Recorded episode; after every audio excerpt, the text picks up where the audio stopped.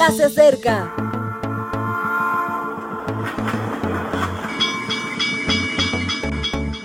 Partimos ya.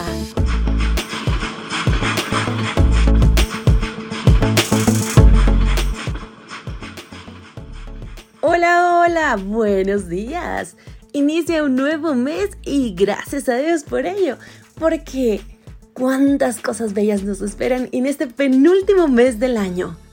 Con esto en mente, comenzamos la lectura de hoy que se encuentra en Cantares 8, versículo 6.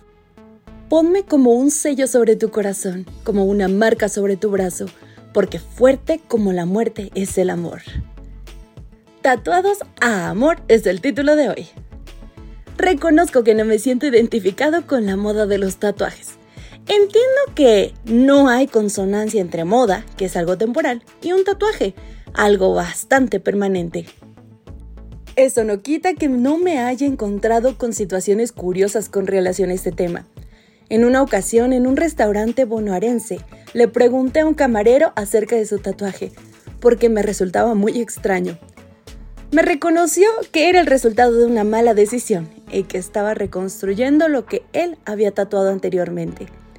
A mi parecer, seguía siendo una mala decisión, en otra ocasión, en una tienda de tecnología valenciana, uno de los dependientes tenía escrito su nombre en el antebrazo y en hebreo. Estaba mal escrito y me admitió que no conocía esa lengua y que yo era la primera persona que le hacía referencia al error. No le dio demasiada importancia porque casi nadie lee hebreo. Espero que no viaje a Israel.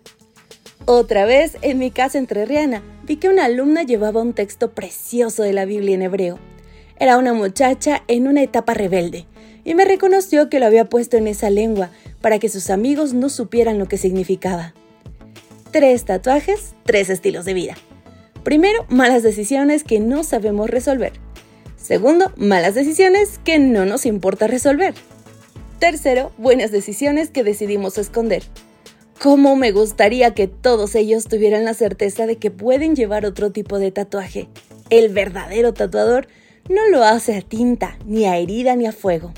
Jesús marca a amor. Como dice Elena G. White, el alma sincera y contrita es preciosa a la vista de Dios. Él pone su señal sobre los hombres, no según su jerarquía ni su riqueza, ni por su grandeza intelectual, sino por su unión con Cristo. El Señor de Gloria queda satisfecho con aquellos que son mansos y humildes de corazón.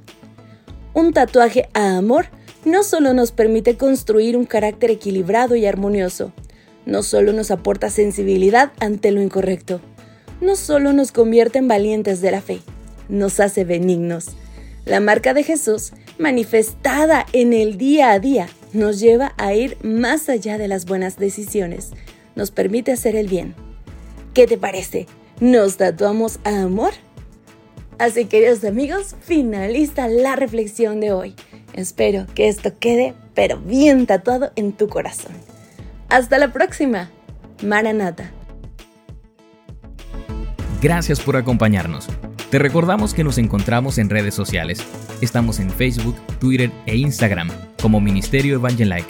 También puedes visitar nuestro sitio web www.evangelike.com. Te esperamos mañana.